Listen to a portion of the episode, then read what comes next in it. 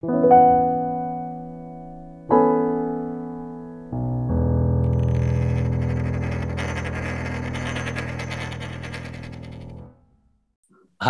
zur 13. Ausgabe des Blockchain Espresso. Heute habe ich den Johannes Pfeffer zu Gast, der zu der Mitte Juli stattfindenden Ethereum Community Konferenz in Paris war. Hallo Johannes. Hallo Thor. Ja, vielen Dank, äh, dass du mich eingeladen hast, hier kurz von der ECC zu erzählen. Ich war ja nicht zum ersten Mal bei der ECC, sondern, wenn ich mich nicht täusche, mittlerweile zum dritten Mal. Die findet immer in Paris statt. Das ist jetzt keine, die über die Welt wandert oder so, sondern ähm, die ist traditionell in Paris.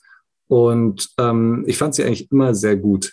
Die, es ist ja auch vom Namen her schon klar, es ist keine Technikerkonferenz, wo irgendwie jetzt die ganz neuen Sachen diskutiert werden. Dafür gibt es die DevCon, dafür gibt es äh, die anderen Veranstaltungen, die von der ähm, äh, Ethereum Foundation organisiert werden.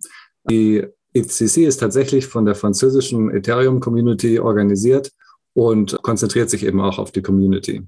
Für mich ist das deshalb auch eigentlich nie eine Konferenz, wo ich erwarte, dass ich da jetzt die spannendsten neuen technischen äh, Errungenschaften präsentiert bekomme, sondern wo ich Leute treffe. Und das war auch diesmal wieder so. Mhm. Es geht, ne, das ist bei vielen Konferenzen so, dass der soziale Anteil, der Networking-Anteil groß ist. Und bei dieser Konferenz ist er ganz besonders groß der, die hat einen tollen Ort. Die findet nämlich in Paris in der Maison de la Mutualité statt. Das ist äh, ziemlich im Zentrum, äh, ein paar Schritte von der Seine entfernt und ein großes altes Gebäude mit ein paar Hörsälen, kann man sich so vorstellen, und dann Veranstaltungsräumen. Und ein guter Teil der Konferenz findet immer vor dem Gebäude statt und äh, in dem gegenüberliegenden Café. Da habe ich bestimmt die Hälfte meiner Zeit verbracht und die andere Hälfte der Zeit dann äh, ja, in den eigentlichen Präsentationen. Hast du da ein paar interessante Vorträge hören können? Kannst du uns da ein bisschen was drüber erzählen?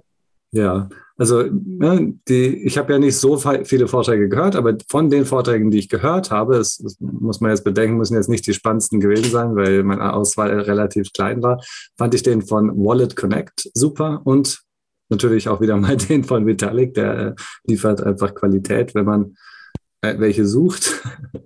Also Wallet Connect äh, ist ja so ein Ding, was man verwenden kann, um mit beliebigen Blockchain-Applikationen, die auf Ethereum basieren, seine Wallet verbinden zu können. Ja, das äh, ist immer nicht ganz einfach. Die Wallet kann zum Beispiel auf dem Handy sein oder die Wallet kann äh, ein Hardware-Gerät sein, aber die Apps laufen ja im Browser. Mit Wallet Connect scannt man so einen QR-Code und ab dem Zeitpunkt äh, ist dann die dezentrale App, die Ethereum-App mit der Wallet verbunden. Und was dieses, dieses System dahinter macht im Moment, ist eigentlich nur die Transaktion verschlüsselt von der Webseite an die Wallet übertragen. Also das ist der einzige Sinn dieses Dienstes. Hat aber extrem viel verändert, weil plötzlich konnte man äh, Handy-Wallets verwenden mit Webseiten, die auf dem Desktop laufen. Und äh, dadurch wurde wirklich viel, der Access viel einfacher, der Zugang viel einfacher für, für, für viele Leute. Was äh, die jetzt einführen wollen, was ich total spannend finde, ist Chat von Wallet zu Wallet es gibt bisher keine gute Möglichkeit, wie ich jemanden äh, ansprechen kann. Ja, ich habe hab zum Beispiel ein neues Produkt. Ich glaube, dass es für viele Leute ansprechend ist. Und ich weiß, es gibt eine große Kundengruppe, große Zielgruppe, die ich sogar identifizieren kann auf der Blockchain. Aber ich habe keine Möglichkeit, mit ihnen in Kontakt zu treten, weil alles, was ich von ihnen kenne, sind ihre On-Chain-Spuren und das ist nun mal ihre Wallet. Oder wenn ich eine ENS-Domain, also irgendwas.eth, äh, kaufen möchte, irgendjemand hat die irgendwann mal registriert und ich möchte dafür gerne ein Gebot abgeben, habe ich zurzeit fast nie äh, eine Möglichkeit, diese Person auch direkt anzusprechen. Es gibt so ein paar Dienste, die versucht haben, das schon zu machen. Äh, also Etherscan, der wichtigste Ethereum Block Explorer, hat so eine Funktionalität, aber komplett zentralisiert, überhaupt nicht verschlüsselt. Und ähm, Wallet Connect hat halt schon diese Marktdurchdringung indem sie äh, von, von so vielen Leuten zum Verbinden der Wallet verwendet werden, dass ich ihnen eine echte Chance gebe, diese Art von Messaging zwischen Wallets äh, gut hinzubekommen. Eigentlich zwischen Wallet-Adressen. Das heißt, die werden wahrscheinlich an meine an meine Wallet-Adresse eine signierte Na Nachricht schicken und mhm. äh, ich kriege die dann in meinen über Wallet Connect angeschlossenen Wallet irgendwie angezeigt. Ja, ich denke, die meisten Wallets, äh, also es wird wahrscheinlich einen Client geben, der direkt von Wallet Connect ist. Mhm. Und dann wird es wahrscheinlich die Möglichkeit geben, in den Wallets, die das unterstützen möchten, diese Funktionalität an- und abzuschalten. So, mhm. so ungefähr muss man sich das vorstellen. Und dann beginnt das ganze Spiel mit dem Spam. Äh, das wird natürlich auch dort und Scams, ja, so wo sich dann mhm. Leute ansprechen, die du gar nicht hören willst. Und dann beginnt diese ganze Red Race von vorne. Ja, aber ich finde es eine gute Idee, weil man da natürlich auch ein paar Informationen an Leute ausrollen kann, die halt bestimmte Token besitzen. Ja. Das ist, also das ganze, das ganze Spiel, genau, das ganze Spiel mit Wallet Wallet ist sehr spannend. Es gibt auch, auch Nansen, diese, diese ähm, Analytics-Firma, wo man ähm, erfahren kann, äh, wer gerade wie viele Token hält und wo, wer gerade was kauft. Das ist auch so ein, so ein, so ein, so ein Online-Service. Die haben auch ein, ein sowas angekündigt und äh, wie du ja weißt, mache ich ja in so einem Venture-Studio mit und wir haben auch eine Idee für eine Wallet-to-Wallet-Kommunikation, für einen speziellen, äh, sehr engen Anwendungsfall. Und äh, da wird in nächster Zeit viel rauskommen viele neue Produkte rauskommen. Und ähm, vielleicht ist das sogar ein Teil der, der nächsten Welle, ne, also des nächsten Bullruns. Mhm. Ich kann es jetzt noch nicht sagen. Geht ja auch ein kleines bisschen in Richtung soziales Netzwerk. Und dass das möglich ist, ist ja, ne, dass da Dinge möglich sind in Verbindung mit Blockchain, ist wahrscheinlich unbestritten. Die Frage ist nur, wer schafft es, der echte Herausforderung der alte, alten so Social Network Welt zu sein. Das wissen wir noch nicht. Mhm, okay, und der Vortrag von Vitalik Buterin?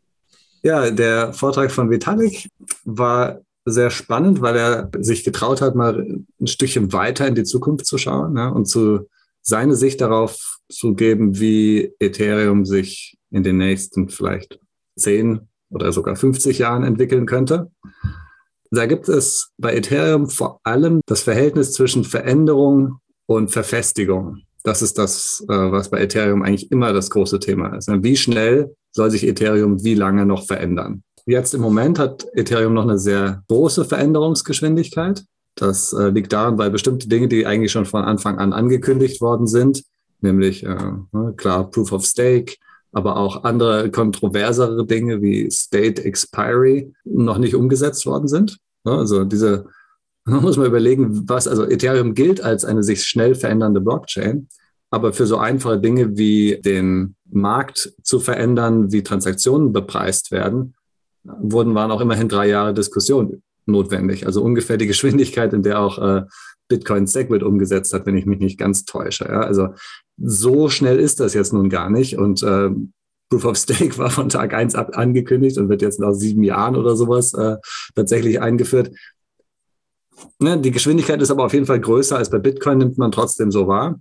Und das wird aber nicht ewig so bleiben. Das ist nicht nur Vitaliks Ansicht, sondern das ist eigentlich in der, in der Ethereum-Community ähm, fest verankert, diese Erkenntnis, sondern sie wird immer langsamer werden. Ne? Am Anfang schnell und dann gegen Ende immer langsamer.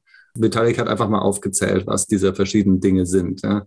Was jetzt schmerzhaft sein wird, was sich aber lohnt zu ändern und so eine Art, also was Vitalik immer sehr gut macht, ist, er nimmt einen globalen Blick und versucht abzuwägen ähm, Kosten gegenüber Nutzen. Ja, da gibt es Dinge, insbesondere Änderungen an einem, an einem System, die Breaking Changes sind, also die nicht rückwärtskompatibel sind, wo bestimmte Dinge, die jetzt im Moment funktionieren, danach nicht mehr funktionieren. Die sind natürlich sehr schmerzhaft. Und da muss man e-, eben sehr genau abwägen, ob die Schmerzen, die das jetzt verursacht, größer sind als der Nutzen. Wenn das nicht der Fall ist, lässt man es besser. Und wenn das der Fall ist, dann kann man in der Community diskutieren und überlegen, ob es machbar ist. Da gibt es zum Beispiel diesen alten, das alte Problem dieses ähm, Self-Destruct. Das ist so ein ne, Selbstzerstörung. Ja, das wird jetzt ein bisschen zu mhm. technisch, aber das ist halt ein Kommando, muss man sich vorstellen, auf der Blockchain, der es einem ermöglicht, äh, wieder ein bisschen was freizuschaufeln. Und der wurde äh, mit guten, der war gut gemeint, aber es stellt sich heraus, dass der nur Probleme bereitet. Ne? Dass der bläst unnötig die äh, Datenbanken der Clients auf und man muss lauter Sachen beachten, die man also ver verkompliziert alles sehr viel stärker, als man dachte. Und der Nutzen ist viel geringer, als man dachte. Die Idee dahinter war eigentlich, dass das ja sparen könnte, aber es stellt sich heraus, wenn die, als sie die Technik weiterentwickelt hat, es verursacht viel mehr Probleme. Sehr, sehr wenige Apps, Ethereum-Apps basieren darauf, aber ein paar eben schon. Ne? Und äh, jetzt ist die Frage, ist es besser, das abzuschalten und dann aber sich die nächsten 50 Jahre nicht darüber zu ärgern, dass man das immer mitschleifen muss? Oder ist es, äh, ist es etwas, was wir, was wir behalten müssen, weil zu viel damit kaputt geht? Was auf jeden Fall klar ist, ist, dass das auch mindestens fünf Jahre Diskussion braucht, ne? weil die Leute, die das benutzen, müssen so lange Zeit haben, sich darauf einzustellen, dass das vielleicht irgendwann nicht mehr existiert. Und nur dann ist es legitim. Legitimität ist ja sowieso das große Thema bei Ethereum. Welche Änderungen sind legitim und welche nicht? Und äh, eine nicht legitime Änderung hat keine Chance, ins Protokoll einzubauen. Ja, das ist ja auch der Fluch von Dezentralität. Je mehr äh, Leute ich im System habe, je dezentraler ich bin, umso länger braucht es halt, um Entscheidungen zu, zu finden und zu treffen. Bei Bitcoin ist halt so, die haben sich darauf fixiert, dass das ein solides äh, Geld ist mit festen, klaren Regeln. Die tun sich schwer, da irgendwas zu verändern, maximal noch irgendwas dran zu bauen. Und Ethereum ist ja wesentlich agiler entstanden. Und wie du schon sagtest, einige Pläne, äh, was ursprünglich angedacht war, ist ja noch auf dem Weg der Umsetzung. Ja, also bei Bitcoin ist sich eigentlich die Community sicher, dass es fertig ist oder zumindest zu 80 Prozent fertig ja. ist, also zum allerüberwiegenden Teil fertig ist. Und äh, bei Ethereum sind sich eigentlich alle sicher, dass jetzt nach dem Merge, der wahrscheinlich im September stattfindet, ist es dann so ungefähr zu knapp über die Hälfte fertig. So, ne? das ist so vom Verhältnis her. Bitcoin wird von den meisten als 80 Prozent fertig angesehen, Ethereum gerade mal zur Hälfte. Das ist so ein, vielleicht so ein. Erklär nochmal kurz.